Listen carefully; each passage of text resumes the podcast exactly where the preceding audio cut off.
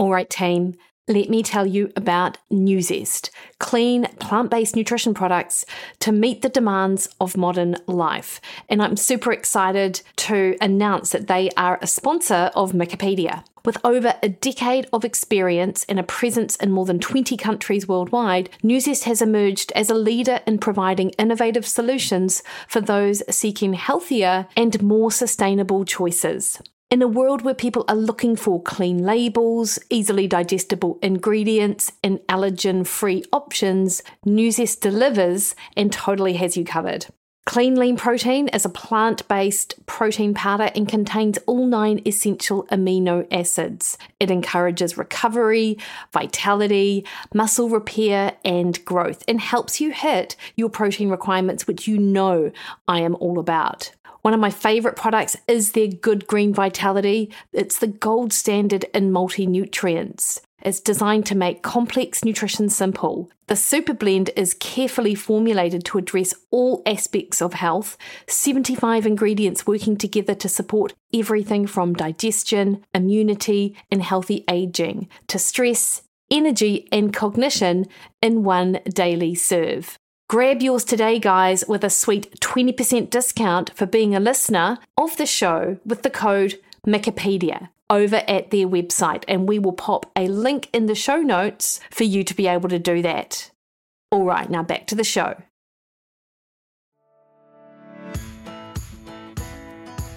Welcome. Hi.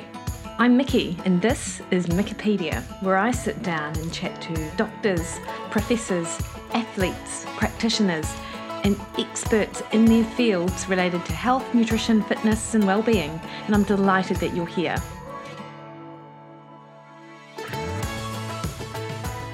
Hey everyone, it's Mikki here. You're listening to Mikkipedia, and this week on the podcast, I'm delighted to bring to you the conversation that I had with Brandon DaCruz. He's like one of the goats in the physique and body transformation space, and I would say that if there's anything that Brandon doesn't know, it is probably not worth knowing about.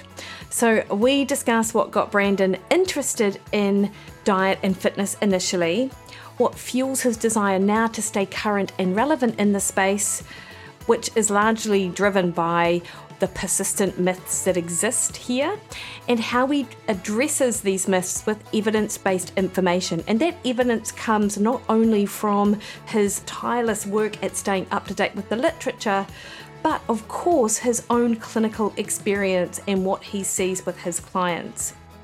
We discuss common mistakes that people make when trying to transform their physique, what people can expect if they work with Brandon, the concept of energy flux, the importance of stress management, and so much more. Brandon is a wealth of information and it is mind blowing the amount that he knows. And we even kick off the episode just chatting about something random, which was not part of our sort of episode debrief and he just like goes for it. He is amazing. So, for those of you unfamiliar with Brandon, Brandon DaCruz is an online nutrition and physique coach and sports nutritionist. He is also a national level NPC physique competitor and an internationally published fitness model who's written articles and filmed educational content for publications like Men's Fitness Magazine and Bodybuilding.com. Brandon has spent over 12 years working within the sports nutrition and fitness industries and has coached every type of athlete, including Olympia level professional men's physique competitors, college athletes, MMA fighters, CrossFit competitors, and lifestyle clients. And if you follow Brandon on Instagram, he does a great job of profiling all levels of his clientele. It is awesome. And Brandon believes in blending what he's what's been proven in research with his own anecdotal and first hand in the trenches experience to improve body composition, optimize performance, and enhance health in order to help his clients achieve their goals, whether that be building muscle, losing body fat, increasing performance, and or optimizing health and longevity. So this is what Brandon refers to as his health-centric coaching model, as he believes that improving one's health is the cornerstone to optimizing their physical goals. So you can see there are a lot of synergies with the same with the values that both Brandon and I have, which just made this for a great conversation. So I've popped a link to where you can find Brandon on both his Instagram page and of course his website. Uh, and of course he has a podcast Chasing Clarity and I've got a link into the, his podcast as well. And you will just learn so much from him there. So, before we crack on into the conversation, I would just like to remind you that the best way to support this podcast is to hit the subscribe button on your favourite podcast listening platform. And that increases the visibility of the podcast out there in amongst the literally thousands of other podcasts. So, more people get the opportunity to learn from the guests that I have on this show. All right, guys, enjoy the conversation that I have with Brandon Da Cruz um, uploading when I push stop. Perfect. Sounds good. Amazing. Is it an Oura ring you've got there? I do. I do.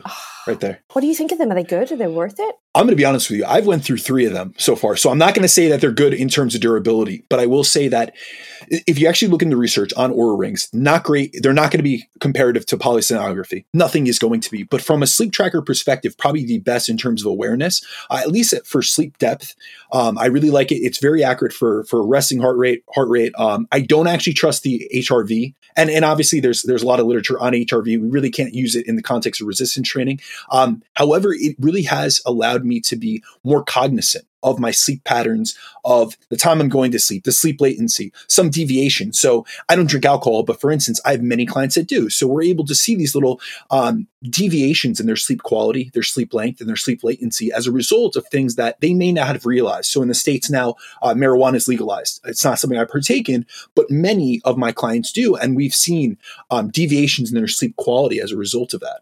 So. Oh, that is interesting. I wouldn't have anticipated that with uh, marijuana, actually. You know, I've always, yeah. there are so many things that you can track with uh, sleep and diet and exercise and, you know, feelings and all the rest of it. And there are definitely personality types, I think, that could get quite um, obsessive, isn't the word, but a little mm-hmm. bit obsessive, maybe it is. No, absolutely. And I, there is something called orthosomnia, so that is an obsession about sleep that actually limits your your ability to actually get to sleep. So, for instance, uh, if someone is obsessive about their sleep, they're wor- so worried about not getting good sleep that night before that it becomes just like any you know uh, obsession it becomes limiting self-limiting. So i don't allow it to do that. I, I will tell you personally uh, and this is what i do with my clients as well. Not every one of my clients utilizes this. It's about a $300 device in the states. So it's just not within everyone's budget. But if i and i tell this to my clients i do the same thing. Listen do not reinforce negative biases. So if you know that you didn't get a good night's sleep the night before you don't need to track your Oura to see that it says five hours and that you're in yeah. the red.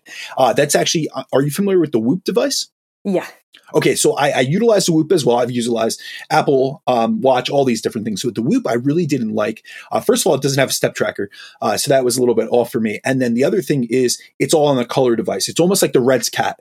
You know what I mean? Where it's like, yes. well, now they have a, a, new Reds cat, but the old one was like yellow, orange, uh, red you know, or green, yellow, red. And as soon as you see the red, it's just a reinforcing thing within your head, like, oh, I shouldn't train today. And really, that's not what it is. We all have been in a, in a state of mind or in a, a place in our lives. We got a shitty night of sleep the night before. And yes, sleep has detrimental impacts on a long term perspective on performance, body composition, appetite. But one day is not going to make or break you. And they've actually done sleep deprivation studies for 24 hours where they look at power performance in pretty high level strength athletes. And within one day, let's keep in the context of one day, it doesn't show a diminishment in peak power. So, you know, just, you know, take that with what you will. But a, a lot of times I'm like, listen, if I want to track it, I do it over a week scale and I only look back a week later.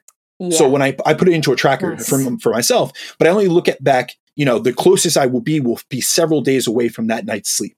Yeah, great. That's so good.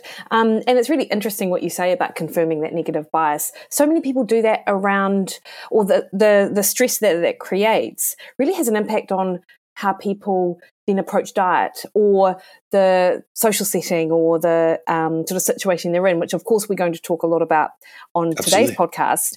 Um, haven't really introduced you, will do in the intro, um, absolutely. But you were just like straight into it, Brandon. I'm so using this for my podcast. oh um, wow, I, I, didn't even realize we were rolling. Uh, oh but, yeah, uh, we're totally I'm, rolling. And look I'm at you, God! You were just like out the gate. It's awesome. Um, but you know, this time of year around Christmas, so many people stress about the things that they can't control with the social setting and mm-hmm. the you know food environment and i think that and this is what i tell my clients and i'm i'm pretty sure you'd probably say the same thing that the stress that that person creates in their head about the upcoming situation is likely going to be far worse than actually just going along and enjoying whatever is in you know whatever is on their plate 100%. I think a lot of times, and this is something we're all guilty of doing, oftentimes we forecast something into the future, which may not even take place, whether it be, say, a stressful situation where we think we're going to be pressured into drinking alcohol or into overindulging, or we think we're going to slip off our plan. And usually that self, it, it almost becomes like a self fulfilling prophecy, meaning you, oh, yeah. you forecast this into the future and then you end up going off and doing that same thing. And so a lot of times with the holidays, especially, we have to realize, and I try to make this really try to separate this this concept out. Like realize that food is a part of our culture. It isn't i'm a nutritionist. Uh, you have a phd in nutrition. So like we are people that are very integrated into this. And this is a massive component of my life but at the same time i realize food is a part of our culture. Food is a part of engagement. It's a part of community. It, think about the the expression breaking bread like that has been yes. Uh, since the beginning of time. We've we've utilized that that statement and that analogy essentially. And so I really try to get clients to realize not to stress about those things, but also to realize that an occasion should not just be about the food. And I think that being able to take a step back, be a little bit more mindful about these occasions and realize that this occasion, say it be we just passed Thanksgiving in the States, or whether it be Christmas, which is going to be coming up in the next week and a half, just realize that really the occasion is about getting together with people that you love and make it about that first and foremost, the the food and all the the indulgences that come along with it should be a secondary benefit of it, but it should never be the focus because I do find that a lot of people that have what I would refer to as a restriction based mindset. So they're restricting themselves, you know, excessively all the time, and then they're kind of those personalities that they uh, swing from different extremes of the pendulum. So they're they're on plan and they're off the plan. They have dichotomous thinking about about nutrition in terms of black and white mentality. There's good food, there's bad food. You know, there's their cheat days, and then there's on diet days, and it's almost like they're on the bandwagon or they're completely off, and they're veering off the the beaten path essentially. And so if we can just get into more of a mindset of moderation and mindfulness around nutrition, around training training, around movement, around all these things, and realize there are times to indulge and, and enjoy ourselves, but never make it just about that. It shouldn't be that this is an anticipatory event that is giving you stress, it's giving you anxiety, or it's giving you such a craving, like you're over. So, for instance, with there's many strategies that we could utilize to uh, curtail the detrimental effects of overindulging during a holiday. But one strategy that I used to utilize with clients, so I'm guilty of this myself, but I will say that I've changed my ways. I've been coaching over 10 years at this point. Um, and so over the years, I, have realized that this isn't a good approach. Is a lot of people will excessively restrict themselves prior to the holiday themselves. So that could be fasting. That was something I was never really into, but people will fast the entire day of a holiday or an occasion or a celebratory event, or they'll underconsume in the days previous. And a lot of times, all that does is increase hunger hormones. It's going to increase your, your drive, your appetite, your drive to eat, essentially. And then you're going to overdo it as a result of almost the preceding factors in which you set yourself up. So a lot of times, what I, I try to tell clients to do, go to that day in a normal setting. So it could be that you cut back on the energy dense food sources that you have earlier in the day, but you prioritize protein in a plant. So that could be protein and veggies or protein and, and a fruit source, something that's fiber containing, something that's to be highly satiating. Uh, start your meal off. I really, I have a couple rules when it comes to, or, or principles, high priority principles that I really try to get clients to integrate around holiday meals where calories are going to be abundant to say the least. And so that could be what I refer to as a two cup rule. So let's utilize, get a diet coke and a water and drink that before your meal. So we're going to have that, that um, essentially you're going to increase satiety by uh, you know essentially stretching the gastric receptors in the stomach which initiate fullness you know a fullness response in the hypothalamus of your brain uh, it could be starting your meal off with a large you know, great serving of a nutrient dense protein source and some veggies or salad. So you're going to increase your satiety value. And then once you get to the indulgent things that are energy dense, like your, your cakes and your pastas and all these different things that you really look forward to, you're less likely to overdo it and feel guilt as a result. And then also another factor to that is not overly restricting yourself in the day or the weeks prior so that you know, you don't go into that meal in a predisposed state to overeat. But if you see that you did overeat, and that's all well and good, we all make mistakes. And and when it comes to a holiday, that it really even shouldn't be looked at as a mistake. We shouldn't be punishing ourselves preceding that. However, if you did go over your calorie budget for the week or whatever it may be, we could take the next couple days and just pull back a little bit. Think about it. You had a ton of food. You have enough, more than enough energy. And and I'll tell you personally, I generally don't have any clients dieting unless they're competitors during the, the holiday season. So most of them are in or at maintenance or in a surplus. So now we have more than enough exogenous energy and endogenous energy, so stored substrates. And so then the next couple days, we can pull things back a little bit. We can take carbs around you know, meals that aren't in the peri-workout perimeter. So not your pre or post-workout meal, but in those later meals, we can go with utilizing something like a fiber uh, rich um, veggie source rather than a starchy carbohydrate. And just little swaps, we can take out the oil in your meal or the nuts in your meal, something that's going to eliminate 100 calories, but isn't really going to take away from the satiety value or the protein amount in that meal, which is more beneficial from a satiety aspect, an adherence aspect, and then also from, you know, a stimulating muscle protein synthesis aspect, which is really vital, especially on a time by time basis in terms of optimizing body composition and muscle uh, retention or building. Yeah, no, I love that. And, you know, people often catastrophize that one or two days of overeating, but in the big scheme of things, it really, you know, and, and I, I mean, you, Brandon, must be one of the most informed, literature based, um, you, your brain, I just, your brain just works so like amazingly. It seems like you must remember almost everything you read because you like people would be listening to this going, is he reading off something? And you this is literally just coming out of your mouth. Um, but as I understand it from the literature, you know, it actually, from a metabolism perspective, when we overeat, our body just ends up working harder to oxidize the energy. And you're actually like, it's fat gain is, it's not, fat gain isn't an inevitable part of overeating for a day. Of course, if you do it several days in a row, we're going to be gaining body fat because you're in a surplus. But one day is not really neither here nor there. And in fact, you probably just get a really great workout the next day because of it. 100%. There are so many benefits to really embracing that and realizing that it isn't this uh, you know, I try to look at things through a context of moderation and not bullseye or bust. It's not on plan, off plan, or, or you mess something up in the process. There is no, you can't F this up essentially.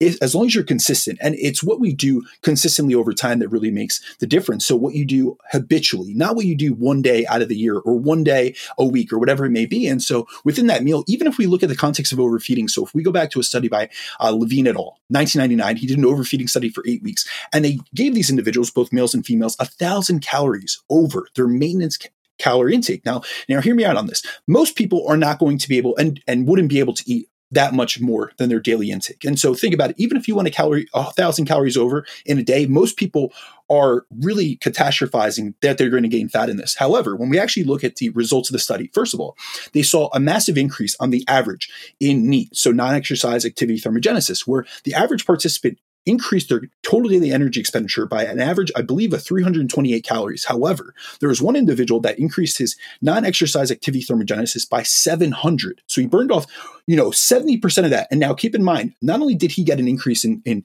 uh, NEAT, we also see an, an increase in thermic effect of eating. So think about it. If you increase your calories by 1,000 calories, generally on average, the average person, their thermic effect of eating accounts for 10% of their total daily energy expenditure. So if we take 1,000, we get 10% of that. That's a 100 calorie increase. So you can add that to the average of 328 calories. So now we're at 428 calories. Also, we see in uh, overfeeding studies, there's uh, overfeeding study by Harris et al., which actually Levine is a, a, secondary author on this, and it's 2005. And they looked at overfeeding in the same context, but they specifically looked at increases in RMR from uh, chronic overfeeding of eight weeks length. And they saw up to a 15% increase in participants' resting metabolic rate. So, say we go on average, the average in that study was 10%. So, you increase that by another 100 calories. So, now you've overfed by 1,000 calories chronically.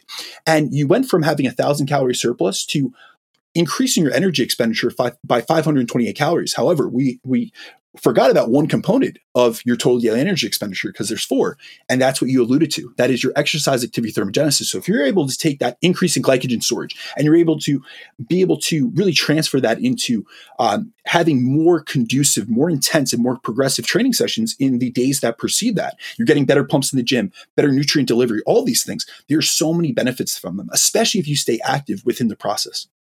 Yeah, totally. And it's interesting, Brandon, because you've mentioned a couple of times now about the moderation, the idea of moderation. And you've worked with several hundred, if not thousands, of clients over the last 10 years. Do you think everyone is capable of moderation? No. To be completely frank with you. And so I think that um, there's some um, there's a concept by Gretchen Rubin, I believe, and we have moderators and we have abstainers. And so I do think that there are people that fall into that category. And so really within that, I think as a coach, this you know when it comes to coaching, I always say that it goes far beyond the X's and O's of calories and macros with the nutrition and sets and reps in the gym.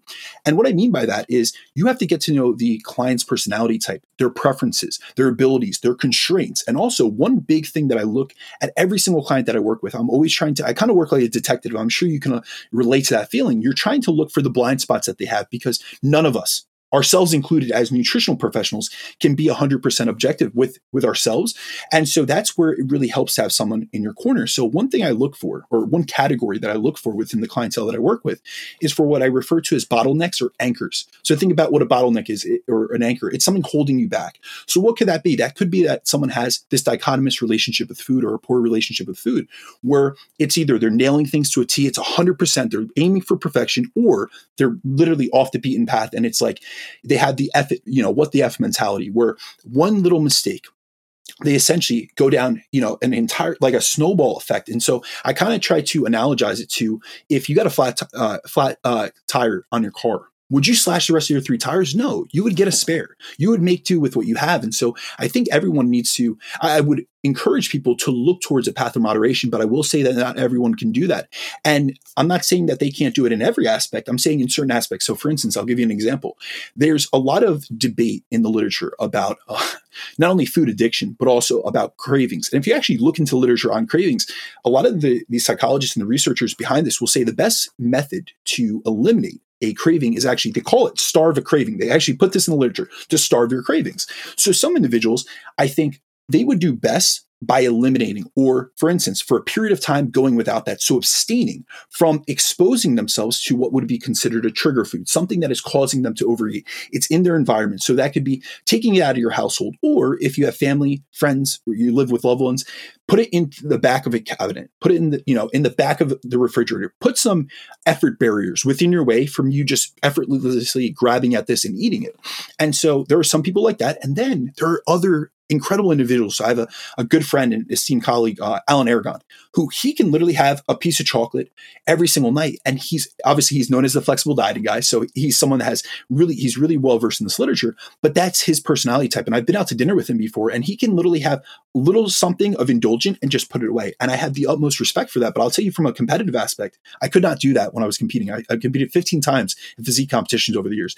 And if I had one thing, it was we're getting the whole i'm eating the whole thing. So i know that about myself and i also have seen that with clients. So i think that from a coaching perspective we really have to take an individualized approach and really counsel our clients on that and and say listen we can try this out. We can try to include say a discretionary calorie budget. So 200 calories per day where you spend that you you allocate that part of your budget towards any foods that you you fancy essentially. Or if you see that that 200 calorie discretionary budget becomes 2000 calories because they're unable time and time again to moderate it, that's where we may have to take that out of the plan, focus really more on whole foods, really building a nutrient dense diet, eliminating cravings, getting them back to energy balance, really focusing on fueling themselves adequately. And then we could see if we can reintegrate that into an approach where they're now in a better place, both physiologically and psychologically.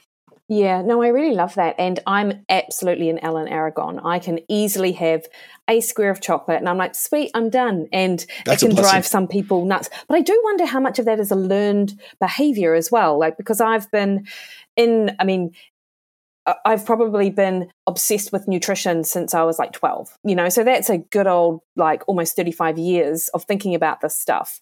And so I wonder, and I don't think I've always been like that. I know in my teenage years, I was like a chubby teenager and, and I was always dieting with my mum. And then we would like go on binges and stuff like that it was almost part of our loving mother daughter relationship and, and and and I love my mother and I absolutely don't blame her for that. It's just what you did back then.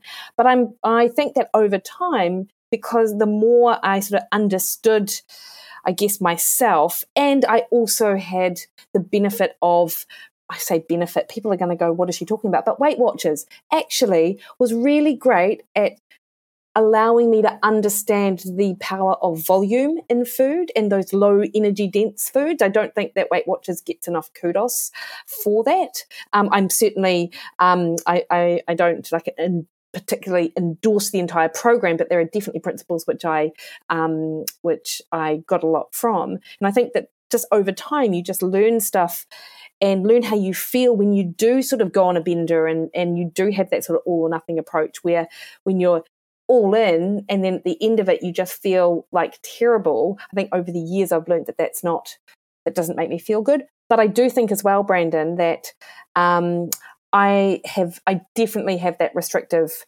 um, personality type as well. So for someone like me, and a lot of my colleagues actually, I, I, read a study once saying that dietitians and nutritionists were very good at restriction compared to the general population. Um, yeah, I think that, that, that that's something which um, some people have that personality type where they're able to enjoy just a small amount, whereas others just, you know, really struggle. Absolutely. And I think that a lot of times people don't realize how we come to the profession we're at. So I'll tell you personally, um, how I got into nutrition was essentially um, out necessity, to be honest with you. And so it was, it was really in an effort, like I have such a, amount of respect and love for nutrition, but it really came from a point of trying to restore my health and, and my performance because um, I essentially, you know, I was a competitive athlete growing up. I was very um, active as as a young individual, and I started getting into weight controlled sports. So I competed in martial arts, and then I also competed in indoor and outdoor track and cross country. So all these sports, if you really think about the commonality between them, they all have a weight control aspect where at that time, at least, you know, lighter was seen as being better. You're trying to increase your, you know, better your power to weight ratio. And so I was really coached in a method where people, where the coaches that I had and the influences around me really stressed the need to watch my my weight. And so even, you know, we're talking middle school, I was already t- being told about calories and food intake and I started tracking the food that I was eating. And now, mind you, it was in a, in a calorie uh, counting um, journal because we didn't have any of these trackers. And so that was a great, um, in, you know, that was a great way to learn about nutrition. But to be honest with you, I uh, started developing the symptoms of what's now known as relative energy deficiency. However, the thing is that this was the early 2000s, so the concept hadn't even been recognized because the actual concept of relative, uh, relative energy deficiency in sport wasn't termed until the Olympic, uh, the International Olympic Committee essentially put out a consensus statement on 2014. So I'm about 10 years earlier than this. So they didn't understand what was going on with me, but I basically was in a state of chronic low energy availability where I was exercising for hours a day. We're talking three to four hours a day at a minimum, and then under fueling myself purposely to keep my weight down.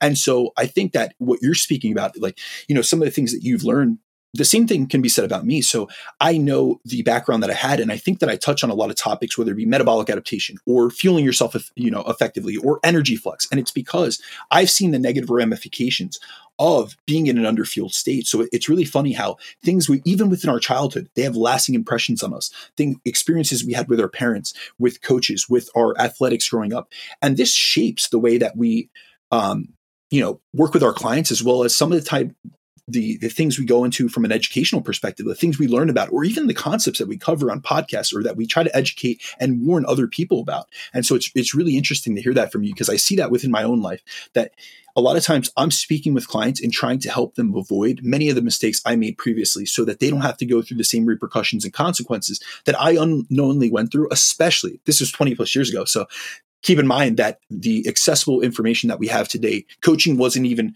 you know, a thing. It wasn't even an industry. So I didn't have the guidance, you know, uh, professionally that we had the ability. I didn't have the information as well that we have the ability to access now. Yeah, absolutely. And you know, you mentioned that you know your your your coaching is such a great platform for helping clients avoid some of the mistakes that you made, and you just sort of mentioned a couple of them. Brandon, what are some of the common things that you see?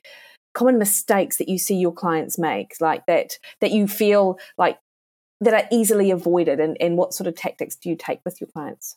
Yeah so i think honestly when it comes down to it i work with such a wide demographic of individuals that I'm seeing a lot of different mistakes, but I think really when it comes down to it, one of if, if I'm talking about common mistakes that I'm seeing in terms of the vast majority of people that come to me. So I've worked with everyone from IFBB pros on the Olympia level stage to your lifestyle clients. So I have Lifestyle Lisa and Gen Pop Jim, and then I have guys that like literally do this as a profession.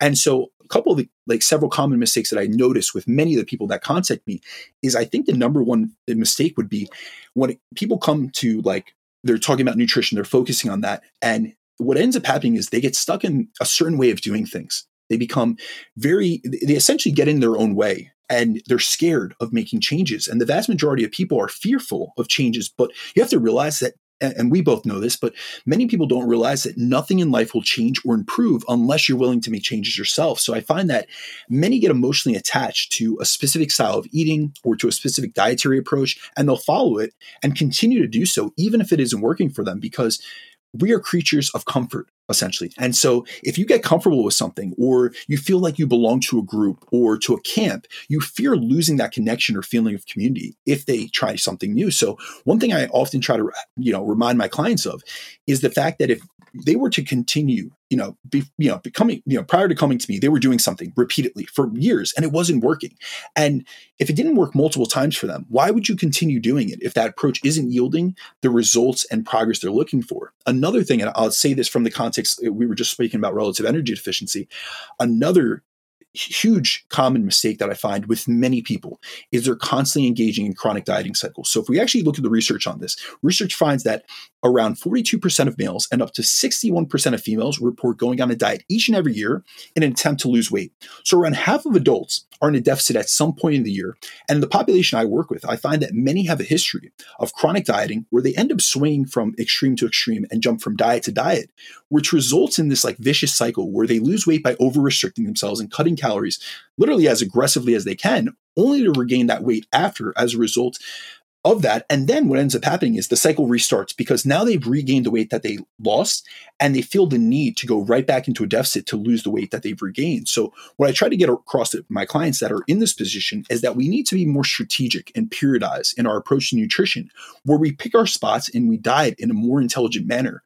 So, they'll be able to lose fat and keep it off. And then we're able to spend the vast majority of the year outside of a deficit so they can recover metabolically from the diet and focus on building lean mass which is what's going to significantly improve their body composition. Because if you just continue to try to stay in a diet and a deficit year round, you're not going to attain that lean muscular physique that so many people come to us for because you're not dedicating and allocating long periods of time focus on building that muscle tissue. And muscle is a very slow process. So if you're constantly in a deficit, you're never giving yourself, you know, you're, you're always in this restriction based mindset. Really, what I try to uh, get across to clientele is let's focus on shifting that paradigm and going into an abundance based mindset. What can we add to your program? What things can we build upon? What other aspects can we focus on besides trying to become a smaller, lighter version of yourself?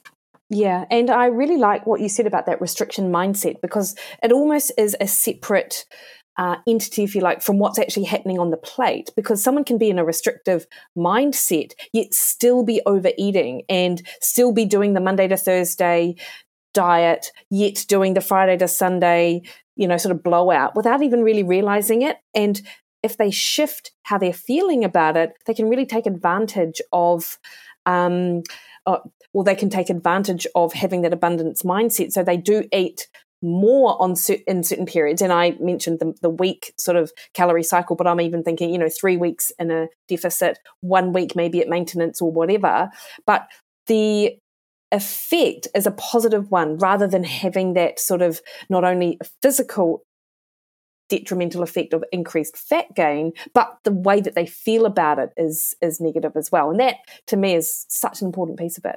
No, absolutely. I think uh, what I refer to that as is the weekday dieter. So a lot of people they'll, yeah. they'll diet Monday through Friday when things are hectic, or they're they're able to really like reel things in, and they're kind of just um, just getting by essentially in terms of their energy needs, but also their ability, they're, they're white knuckling it essentially. And then the weekend comes and they have more time or they have social engagements, they have family and friends around, and then it's like all bets are off. So what ends up happening, there's both physiological ramifications of that and psychological ramifications. So hear me out on this. Physiologically, if you're in a deficit most of the week, and you're especially if you're under eating, so you're in the state of low energy availability, you are down regulating all your physiological systems. So we're seeing decreases in leptin, we're seeing decreases in resting metabolic rate, decreases in energy expenditure, especially from the NEAT component, because you're a little bit more sluggish. Your subconscious activity is going down. So Monday through Friday, you're in this restriction based mindset, both you know internally in terms of the way that you're approaching food the way that you're approaching fueling yourself but also in terms of your physiology. You are going you're getting diet induced metabolic adaptations. However what ends up happening is you're essentially slowing down all components of your your uh, total daily energy expenditure monday through friday. Then you overeat on the weekend. You don't just go back to maintenance like we would do in a refeed fashion or in a diet break fashion. You go above maintenance. You're having hyperpalatable foods pizza beer wings alcohol, things of that sort. And now you're noticing, and these are the individuals that come to me and say, I have one free meal or one cheat meal and it sticks to me, or I have a cheat day and I can't get the weight off and I diet the rest of the week. And it's like, yes, you've downregulated yourself physiologically, but also you're in a restriction based mindset most of the week. And so now you feel like you're dieting so much, you're constantly in this chronic dieting cycle. Because yes, the vast majority of the week, five out of seven days, so whatever that comes out to 80 plus percent of the week, you're in a deficit. However, what ends up happening is you're overeating so much on the weekends that it's actually undoing that deficit. However, you're both physiologically downregulated and also mentally you feel restricted as well as feel extremely frustrated because one thing is to go into an energy deficit, which is a form of energy restriction. It is, there is, you know, cognitive restraint that's involved in it. However, you're putting undue stress on yourself because now you're not even getting a benefit for the work that you're putting in, for the restriction you're putting in, and you're creating this uh, really dichotomous, uh, you know, seesaw essentially where you're going from under eating, under fueling yourself, having really poor training sessions to overeating yourself with uh, nutrient devoid foods essentially, and you're not even getting the performance benefits, the body composition benefits from a fat loss perspective, as well as from if we were to utilize, say, like an undulating calorie cycle, or we were to utilize a five-two diet in terms of five days in a deficit, two days at maintenance and really refeeding with carbohydrates, kind of in like in the study that was done by Bill Campbell in 2020, where they're getting you know increases in resting metabolic rate. They had better um, uh, maintenance of their dry fat free mass. They saw a lot of physiological benefits, and also they saw hunger dissipated, and they were able to adhere to the diet. In, in a really good fashion. So you're not getting the benefits, but you're getting all the drawbacks. And that's really where uh, I try to speak with clients. Let's pick our spots and really be strategic with how we approach, you know, fat loss, especially. Yeah. And is this where your concept of energy flux sort of comes in with you when you're working with your clients, Brandon? So, or is this, and then like, can you talk me through energy flux? Because yeah, I've absolutely. heard you talk about it a number of times and I think it's such a great concept. Yes. Yeah, so energy flux that actually came from the fact that I was seeing such down regulations in energy expenditure. And I was noticing that people weren't hitting their rate of loss targets. And this was myself as well. So in 2015, I started noticing, I started utilizing a step tracker. So a Fitbit, it was like generation one Fitbit. And I started noticing that like I would track it in the off season. And then I was, you know, couple, maybe a month into a contest prep, and I noticed that my steps fell precipitously, and it was getting harder for me to, you know, actually make fat loss progress. And this is before I was hearing anyone really talk about NEAT and the importance of it. And so when I really got keyed up on the research on that. I started utilizing step tracking with clients, and then it kind of snowballed into this energy flux concept. But really, to uh, I'll give you an introduction to energy flux, but actually the term didn't come out till 2018. So I was already utilizing a less refined method of this. So essentially, the concept of energy flux refers to our state of energy turnover in the body. So this is the relationship between the amount of energy we consume and how much energy we expend through all forms of physical activity, including both our intentional exercise and then our daily movement. And I found that having clients take a high flux approach, which is how I refer to it, where I have clients eat more and move more, is a really effective method, both during fat loss phases to get them into an effective deficit, as well as to help with adherence and being able to sustain a diet because they're eating more, they're getting very well fueled and things of that sort, but also it's extremely beneficial and helpful during a post diet maintenance phase. And really, the importance and, and why I've utilized this and found benefit to it during a fat loss phase is because maintaining high levels of energy, uh, of physical activity essentially during a diet can help to make up for the reductions in energy expenditure that come from decreases in NEAT during a diet, as reductions in NEAT, a lot of people don't realize how considerable they are. So we actually see in the literature, you look in um, research by Rosenbaum and Leibel, which, which are prominent research researchers in this field decreases in NEAT can account for up to 85 to 90% of the decreases in the calories we burn as a result of diet induced metabolic adaptations. And just to be able to provide like your audience, I know they're, they're very science based. Like uh, I'll give you guys a little bit of a conceptual model and, and some evidence behind this uh, of just how significant of a decrease in calorie burn decreases in NEAT can contribute to. We can look at a study by Rosenbaum. So Rosenbaum and colleagues did a, a study in 2008 where they looked at how much of a reduction in total daily energy expenditure dieters who had lost at least 10% of their body weight sustained and saw a 500 calorie reduction in the amount of calories they were burning per day. So that was on the totality. And then what they did was they analyzed and broke down this metabolic adaptation into multiple components to see what aspect of total daily energy expenditure were impacted the most from weight loss. And so they found that those had, that had lost 10% of their body weight saw about 100% calorie reduction resting metabolic rate. So that's, you know, about 20%. However, when they analyzed the rest of the components that contributed to this large degree of decreased calorie expenditure, they found that these dieters' physical activity energy expenditure, so NEAT, had decreased by around 400 calories per day. And the vast majority of research that we have on this topic does find that between 85 to 90% of those downregulations in energy expenditure that we experience from dieting comes from decreases in NEAT. And so we have to realize that when you're in a fat loss phase and you're in a deficit, you're going to subconsciously downregulate your activity levels. And there's going to be things that you don't even notice. You're going to sit more. You're going to slouch more. You're going to compensate more. You might, you know, I even noticed that I blink slower. Like there's a video of me. I, I did a presentation at bodybuilding.com years ago, and I was a week um, removed from a contest prep, but I was still in prep. And so um, I just finished a contest. I was week after, and I still had a couple more contests to go. And I remember the VP of my company. He's not familiar with with um, you know contest prep or anything of that sort. And so he, when I was done with the presentation, he was like, "Is everything all right?" And he was like, asking me a question. He was generally concerned, and um, I was like, "Yeah, Dan, I, everything's perfect. Like, didn't I do well?" And he's like, "No, you, you spoke well, but you were speaking so slow. You were blinking so slow, and you weren't speaking with your hands. And if anyone has ever seen me on YouTube or whatever, I, I am uh, from an Italian background. I'm from New York. Like, we speak with our hands. I'm extremely lively. I speak really fast. This is something from the Northeast, and so he was he was taken aback by that. And that's just an example of how subconsciously things can downregulate as a result of being in an energy deficit. So this is where increasing energy flux through increasing movement via NEAT or essentially you know tracking steps can be so beneficial because it can allow us to diet on a higher amount of calories and offset some of the decreases in energy expenditure and also by increasing so essentially my concept is eat more move more and by doing so, we can maintain better training performance, better muscle maintenance because you're feeding yourself more, you're having more carbohydrate availability, um, you're going to have more peri workout nutrition. That's something I, I specifically focus on. And then also, we're going to improve biofeedback, which is one area that is detrimentally impacted during a deficit, especially if you try to take what I would consider a low flux approach, where you really try to lowball your calories, really try to restrict as much as you can, really try to slash your calories and lose weight as quickly as possible. And what we have to realize there's a big difference between weight loss and quality weight loss, which really quality weight loss alludes to fat loss. We're trying to maintain as much muscle tissue as possible and lose as much body fat as possible. Whereas weight loss, purely focusing on the scale, that's oftentimes a combination of some fat loss, yes, but also some lean body mass loss, some glycogen loss, and things of that sort. Yeah, no. Are you familiar with um, Dr. Jade Teta? I, I am familiar with the name. I don't know if I've I've seen all his stuff though.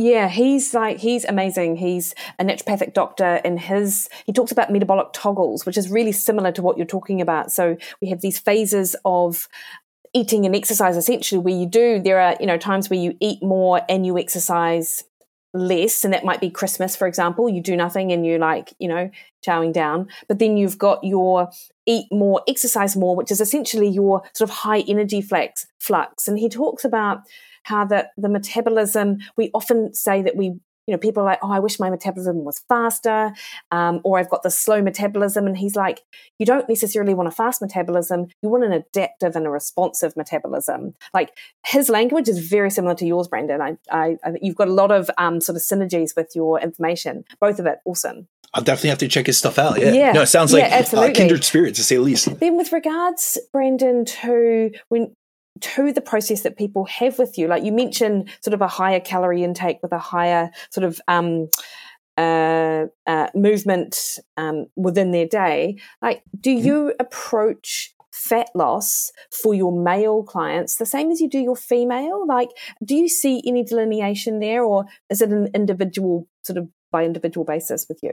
So off the bat, I have to say that although sex is a consideration in terms of the way I would approach fat loss, it's not like I'm going to look at a client and say, you know, in the general population to be like, you know, Gen Pop Jim over here is a man, so I'm going to put him on a male fat loss plan. And then Lifestyle Lisa over here is a female, so I'm going to put her on a female fat loss plan. So I think really when it comes down to it, coaching needs to be more nuanced and individualized and need to consider many other aspects besides just a person's sex. However, if I was going to pin down a major difference in how I approach fat loss for females and how I approach fat loss for males, it would be the rate of loss and the size of the deficit that I utilize with each sex, where I'll utilize a lower rate of loss target and smaller net deficit with females than I do males.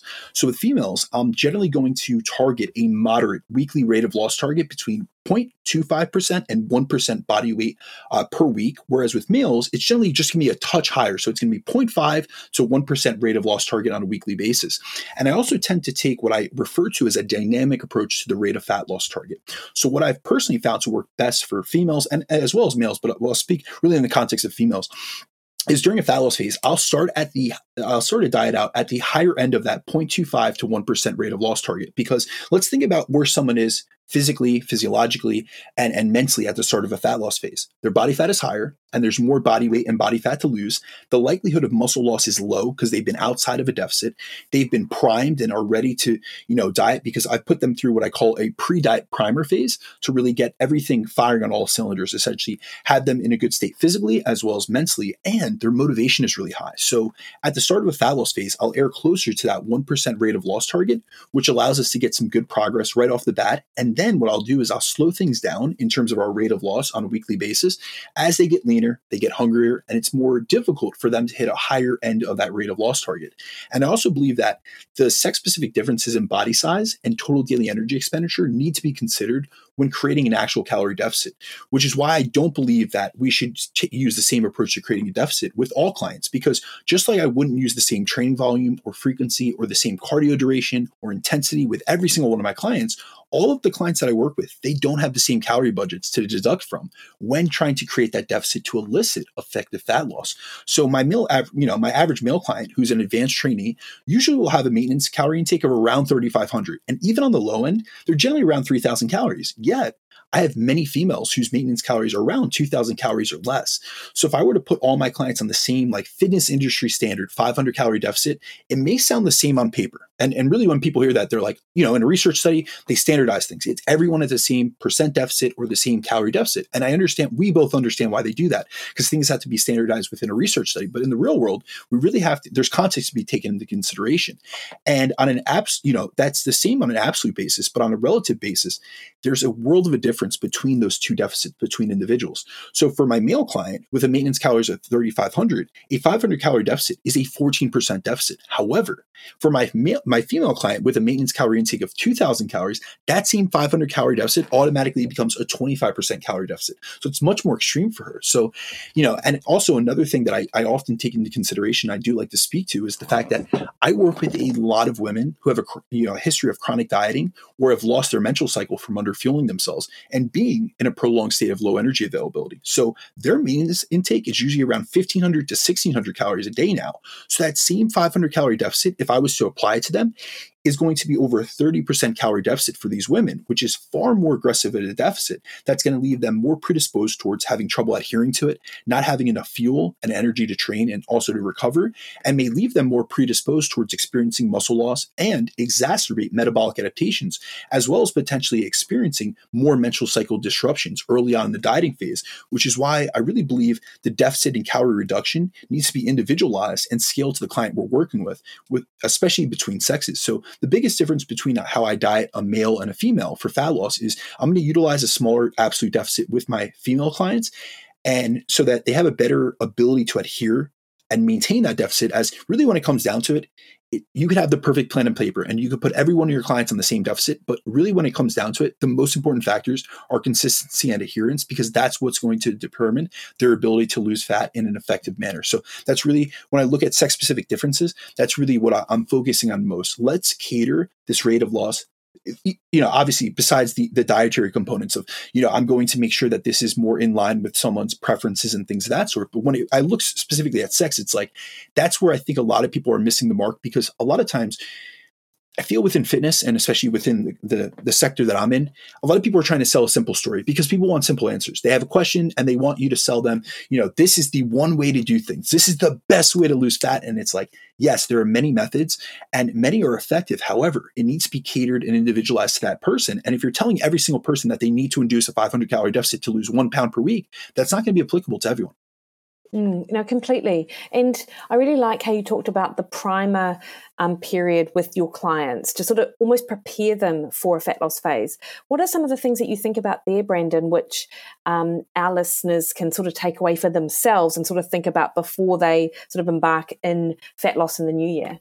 Yeah, so really when it comes down to it, I think that most people jump into a diet before they're ready to.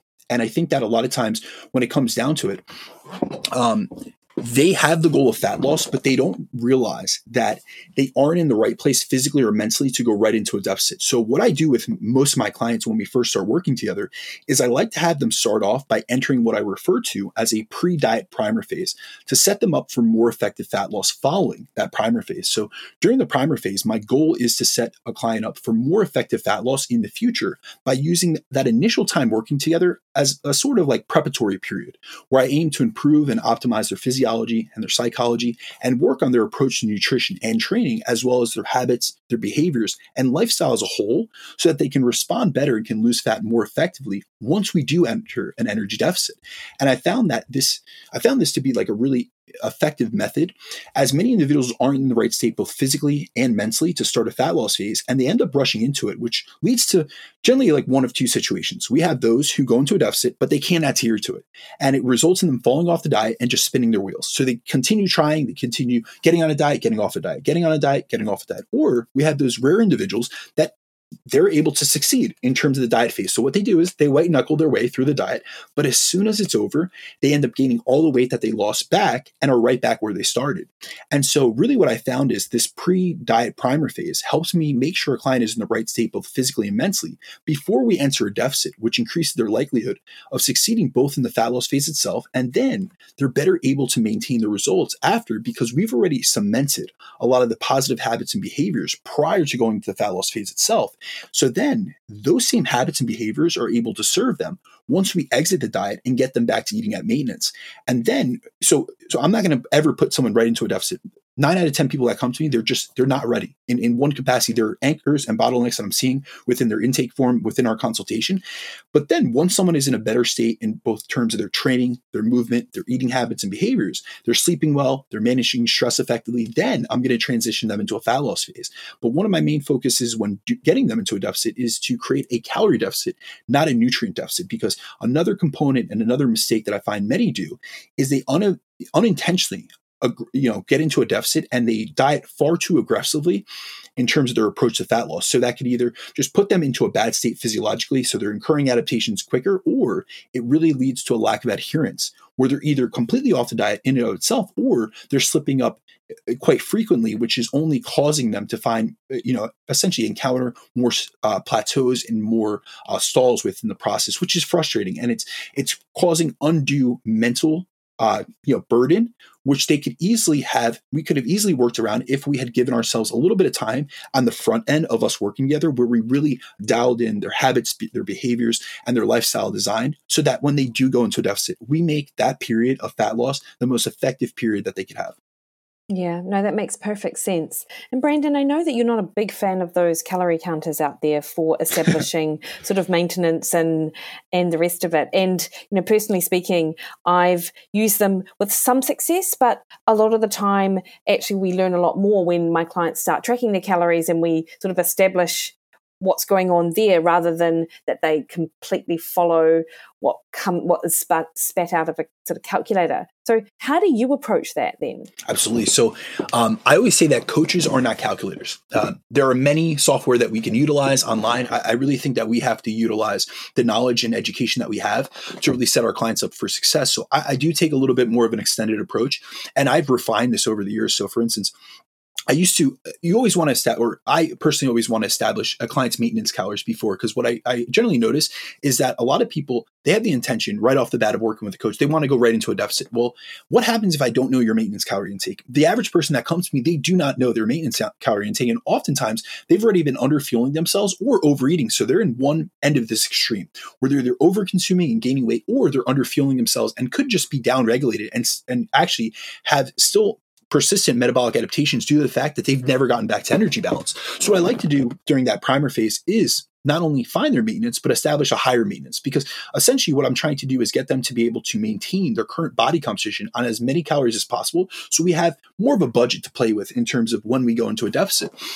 So, what I like to utilize and what you're alluding to is I, have done a full series of podcasts on why we shouldn't utilize calorie calculators from a coaching perspective. And what I mean by that is generally we see uh, misestimation. So, there are BMR calculators, and then when we tack on the physical activity uh, levels onto them, the, the multiplier, we generally see between a four to 700 calorie um, uh, error margin on them. So that's yeah. that's quite substantial, especially if someone has like a low maintenance calorie intake. And so we could be pretty fairly off the mark. If, if a calorie calculator tells you that you are your maintenance calorie is 2500 calories but they're really 3000 and or vice versa say they say they're uh, 3000 but it's really 2500 and you establish a 500 calorie deficit thinking that your maintenance is 3000 now you're at maintenance calories but you think you're in a deficit. So now you're back into this mental restriction where you think that you're dieting and that's what a lot of people come to me. They say you know i've been in a deficit. I've eaten a deficit but i haven't lost any weight well then you you haven't been in a deficit especially if you did it for a prolonged period of time. If you went three four five weeks and you didn't lose any weight you're still at maintenance from a eucaloric perspective. And so uh, what i like to do is i like to have a period of time where we're tracking different metrics essentially. So i like to keep things essentially um, clamped where they're eating the same amount every day. They're tracking it. So I can get a, an average throughout the week. And we're also tracking their body weight on a daily basis to get a rolling average or, you know, an average for the week and also their activity levels. So, say for instance, someone comes to me and they're doing 7,000 steps per day. They have a baseline diet that they're following and they're weighing in every single day. What I'll do is I'll have them send me over, you know, a week's worth. I used to do it differently. I used to have them track over two weeks initially, and I would like to get that two week average. Now I've actually scaled that back to four days or less. And the reason for that is because I actually I had to disprove my own my own theory. Generally, I like two weeks, and I noticed that that was a, a, big cognitive burden for a lot of people because a lot of clients coming to me, they're not proficient trackers, and they just wanted to get started the coaching process. And essentially, what I'm telling them is, I need you to go two more weeks, and then I'll, we'll start working together. So it really became a barrier of entry, essentially. But I did get some, um, I did look into some literature on this, and we find that food records start to become highly inaccurate over three to four days. Yeah. And so what I was doing, I had I had really curtailed two weeks down to one week. And when I saw that literature, I said, all right, I got to pull this back. So what I like to do is I like to get a training day diet, an off day diet, and one of their weekdays. Oh. Or weekends rather. Yeah. And so I'll take that, I'll utilize the average, and also I want them tracking, you know, their body weight as well as their activity levels. And I'm, I'm going to get an average of that. And then I'm going to set a baseline diet at that average intake of what should maintain their uh, state of energy balance. And then over the first one to two weeks of a primer phase, I'm seeing their their deviations in body weight as well as their activity levels. And i'm trying to keep everything clamped to be able to establish a maintenance calorie intake. And what i actually like to do during a primer phase is to walk their calories up essentially to get them to the highest level in which they can maintain a good level of body composition and are able to sufficiently fuel themselves so a lot of people are coming to me they're pretty much eating like nutrient devoid diet. So I'm trying to replete micronutrients. I'm trying to get them more of a whole food matrix, really create a nutrient dense diet of 90% of whole foods and going to improve upon many other aspects. So I'm improving their satiety, their biofeedback, their sleep, all these other things that could be decreasing and diminishing their calorie expenditure. And so within that, I'm able to build up their calorie intake and keep them at maintenance still, but it's a higher, it's essentially a buffer that we've made for them where they're able to maintain their weight on a higher amount of calories than they previously thought. And that gives us more of like essentially more tools to play with once we do go into a deficit. Yeah, no, that's really great. And then, Brandon, when you're working with clients, I mean, a lot of sort of people reach this point where they have a bit of a plateau and and it's a true plateau. It's not just this psychological i'm not losing weight and then they haven't clocked that they're actually you know eating more and and sort of all the the bites and the sort of licks and the you know things that they're eating are actually contributing to increased calories. How do you work through with your clients a weight loss stall? Like what are some of the common reasons and how would you tackle it?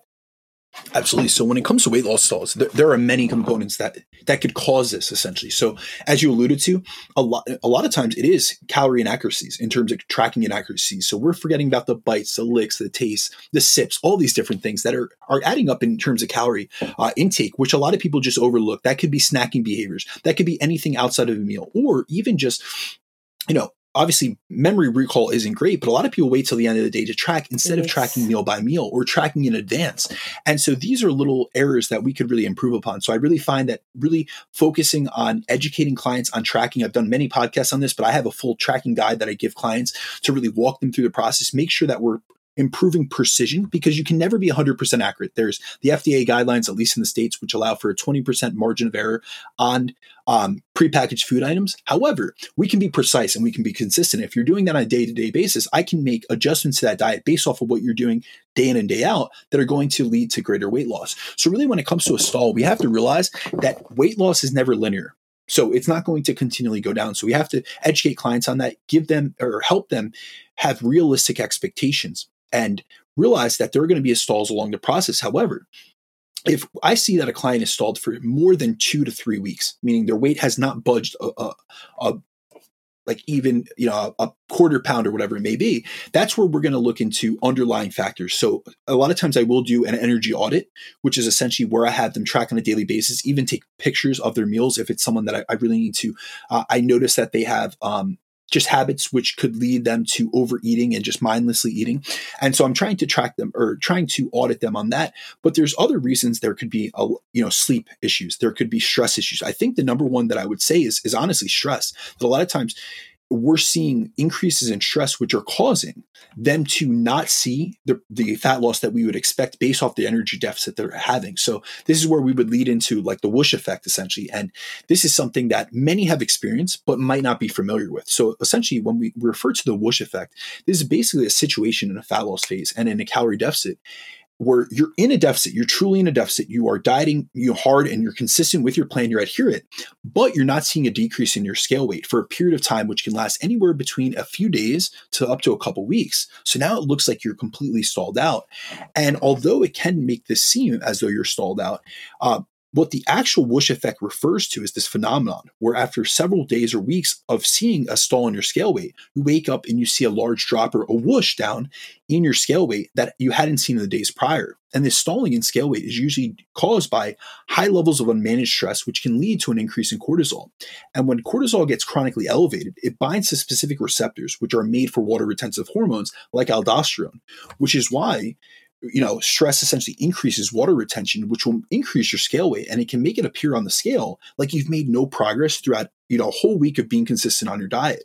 However, what I often see is that when I'm able to help, and, and this is where it comes down to like coaching needs to go beyond the X's and O's. It can't just be nutrition and, and, and training. Like we have to talk lifestyle factors. We have to talk stress management. We have to talk sleep optimization, all these other things. Because what I've noticed, and this is kind of how I came to really looking into this concept and really um, realizing that this is often a cause of plateaus within fat loss.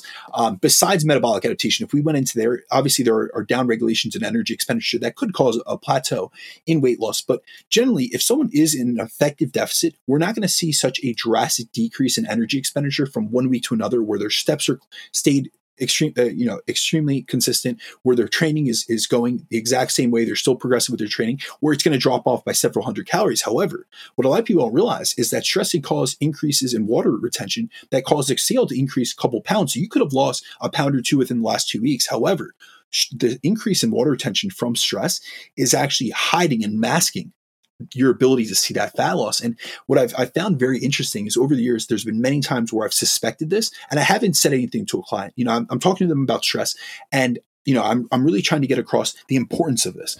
And what I'll do is I'll have them integrate some stress management techniques, maybe have a spa night, maybe do some meditation. Or a lot of times, what I'll actually do is because realize that as coaches, we can only control certain aspects of our clients' lives and we can only help them in certain aspects. So, for instance, if a client has a really hectic uh, job or has children at home, you know, there, there are stressors that we're never going to be able, to eliminate for them. However, we can help manage the other aspects. So, that could be putting them into a deload to lower, you know, essentially their allostatic static load. Or another thing that I found very effective is to integrate a refeed day or a diet break to try to decrease diet fatigue and stress levels. And what I end up noticing is they'll end up dropping a few pounds on the scale almost right after. So it's like they have a refeed and they're they're emailing or texting me like the next couple days, like, hey, my, my weight finally dropped. And it was just due that dissipation of fatigue because if I do a carbohydrate refeed or uh, you know a high carb day, we're going to see that insulin comes up and it's going to decrease cortisol secretion. And so a lot of times they're just they're eating more calories or they're going back to maintenance maintenance at least, which they in their mind sometimes they think is going to stall them even more. But I'm like, listen, just increase these carbohydrates. We're trying to restore um, not only your ability to continue dieting and stay adherent, but I want you to have better training sessions, better pumps in the gym, all these other other factors. But also, they get the alleviation of stress, and it also causes that lack of um, or that, that dissipation of water retention. And although you know a lot of people can find this very frustrating. I think that we have to always bring it back to the fact that weight loss and fat loss are never linear. So we can't expect to see our weight go down, you know, from one day to another due to how many factors impact our scale weight fluctuations. So if you're in an effective deficit and you know you're being consistent and there's no other reasons for it. So it's not like you're slipping off your diet, you're forgetting to track. If you're very diligent, I work with clients that, that are very um, high level, like high level executives, they're very um, driven individuals. A lot of them are nailing it. And sometimes it really is the stress that is the bottleneck holding them back from seeing the results that they're looking for. And that, you know, a lot of times, sometimes I won't tell them, listen, we're going to alleviate stress and you're going to lose weight because I don't want to make that guarantee. However, when they realize that stress, they, they had a refeed, or I told them to utilize some stress management techniques and they utilized meditation or yoga, or they went for a spa night, or they had a movie night with their kids, something you just, you know, mindless activity, just take their mind off the stress of work or a deadline or whatever it may be. And then the next day they wake up lighter, then they realize the physiological ramifications of stress and of unmanaged stress. And so then they're more dialed in. It's almost like an uh, awareness tool. Like, listen, you saw that this could happen. And in order to prevent that going forward, let's proactively integrate some stress management techniques. So that could be every day on your lunch break. Let's go for a walk in nature to get that greenhouse effect. Let's utilize some, you know, sometimes I'll ask clients, what were things that you really enjoyed before you had adult responsibilities? What were activities that you loved? So I, I recently, I had this conversation with a client of mine last week and she really loved painting and she loved drawing and coloring as a kid. So I said, listen, go get a coloring book. Like, you know, or you could paint. Like there's so many things that we can integrate, like creative activities. Or a lot of times it's like, you know, um, I'll have a client that is extremely busy, but he has like a pet. And I'm like, listen, go to the park with your pet. Like, you know, just things that are going to lower cortisol secretion. There's so many um, activities that we can integrate into our lives. Besides, obviously, there's supplements we can utilize. We can utilize adaptogens and things of that sort. Uh, ashwagandha. We can utilize phosphatidylserine, which are going to lower cortisol secretions. But a lot of times, just those integration of daily habits are really, really effective, and they go far. Um, they go f- much further than a lot of people imagine until they see the results that they're getting from doing so. Yeah, and look, I absolutely agree with that. And stress management is such a, an important tool for fat loss that is often dismissed by a lot of people. And I, I feel like it's out of frustration or the sense of urgency that, you know, that they might have in their head about their fat loss. And they're like, well, how can stress management possibly help? Yet until they experience it, then they get to understand better, you know, just how it works. 100%. And not only from a cosmetic perspective, I, I, don't think that people realize the true impact that stress has physiologically on all systems. So, on our metabolism, on our hormone levels. So, for instance, if we actually look at research on stress's impact on metabolism, um, if it was, to, and it's not that stress is a good thing. You know I mean? We have eustress and we have distress. If stress becomes chronic, then it becomes a negative stressor, essentially. So, for instance, there's research from uh, Ohio State University that found that subjects that reported one or more stressors, significant stressors in their life in the prior 24 hours, actually decreased their energy expenditure by over 104 calories than those who had lower stresses. And then when they looked at other metabolic markers, they found that um, there was a relationship and association between higher levels of stress and then postprandial energy expenditure, and also lower rates of fat oxidation and higher insulin levels, which demonstrates how high levels of stress can lower our calorie expenditure and our metabolic flexibility, which is essentially our ability to switch between fuel substrates. So, between utilizing carbs and utilizing fat for fuel. Another thing that a lot of people forget to think about is the fact that stress does yeah, everyone always talks about this stress cortisol connection, which it, you know, that's very true. However, a lot of people forget the impact that cortisol can actually have on our hormones that regulate our metabolism. So, for instance, thyroid production. You know, if you have high cortisol levels, excessively high cortisol levels, what it's going to do is it's going to interrupt that conversion of T4 which is inactive, to metabolically active T3, which is the active form of thyroid, which helps to run our, our um, metabolic rate and energy expenditure. And we also see that high levels of stress can increase the production of reverse T3, which is an act, inactive form of T3, which doesn't confirm the same metabolic benefits as T3, but it can work as like an antagonist. So it can bind to the same receptors as T3 and essentially render a lot of our T3 useless. And this is something, you know, I, I, I do a lot of times lab work with clients and those who are highly stressed, I'll generally see they have lower T3 on a lower end of the range and higher reverse T3. Sometimes it'll look like um, they almost have like subclinical hypothyroidism and things of that sort. And it isn't until we really they people really understand the key role that stress can play or that sleep can play. There's so many factors that are outside of just the programming aspects of just your diet and your training that a lot of people kind of overlook. But if we can take a more all encompassing viewpoint to all these factors and really make this a lifestyle approach where, yes, we dial in our nutrition. Yes, we dial in our training. We're, we go hard in training. We go hard, uh, you know, in terms of being really uh, consistent in the kitchen. However, there's a lot of things outside of the gym and the kitchen that play a vital role in our ability to either make progress or to hit plateaus.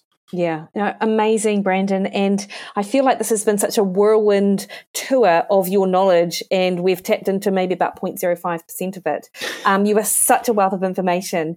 Um, I appreciate it. Where can people find you and potentially hook up with you as a coach or actually just get some more of this information? You guys have a fabulous podcast. Can you just share with our listeners what, Absolutely. What so you guys can feel free to reach out to me. Um, Best place to reach me is on my email, which is bdacruzfitness at gmail.com. For any content, uh, I can post every single day I try to really uh, share a lot of educational posts. So that would be on Instagram at Brandon DaCruz underscore. And then I also, as Mikki alluded to, I do have a podcast. And if you're listening to her podcast, I would hope that you would like mine as well. So it is called the Chasing Clarity Health and Fitness Podcast. And the reason for that name is we're really trying to, my goal is to bridge the gap between research and information and practical application because I am not a researcher, but I am someone that believes in evidence-based practice and really what i'm trying to do is bridge that gap between the ivory tower and then the bros in the gym and really trying to bring forth evidence-based practice which a lot of people don't realize is a three component model so it is not only what the the best body the the best available uh, evidence that we have from the body of literature, but it also is the experiences and the expertise of the clinician, or in our case, the coach. And then also it is the the client's preferences, their abilities, their limitations, and really molding that into this trifecta essentially. And so, really, on my podcast, I try to present you guys with my experience, having coached, you know, at this point, 11 years, and then also what the evidence says to reinforce that, or to be able to give you guys more of a reinforcing factor as to why certain things work, and also really the name Chasing Clarity is to shine light on trying to really uh, dispel confusion, misinformation, and disinformation and provide you guys with clarity on comp- uh, complex topics, essentially. Yeah, and you do a fabulous job, Brandon. And as a as a coach, like I learn and reinforce my information so much, and I know that people who are just interested in fat loss and who are just for their general, um, for themselves, will equally get so much from that. So thank you so much for your time this morning. I really appreciate it. Absolutely. Mikki, thank you so much for having me. I, I want to say before I get off, I'm a huge fan of all your work. So it is an absolute honor to be on with you. And uh, I look forward to doing this again in the future. Amazing. Thanks so much, Brandon.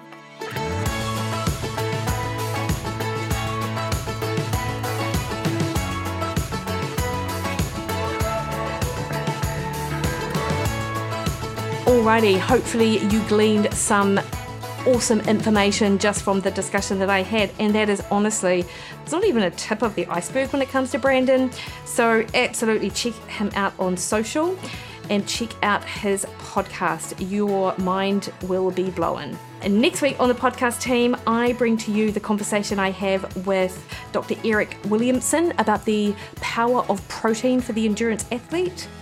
Until then, though, you can catch me over on Facebook at Mikki Williden Nutrition, Instagram, Threads, and Twitter at Mikki Williden. Head to my website, mikkiwilliden.com, and sign up to my webinar series because that kicks off very soon. All right, team, you have the best week. See you later.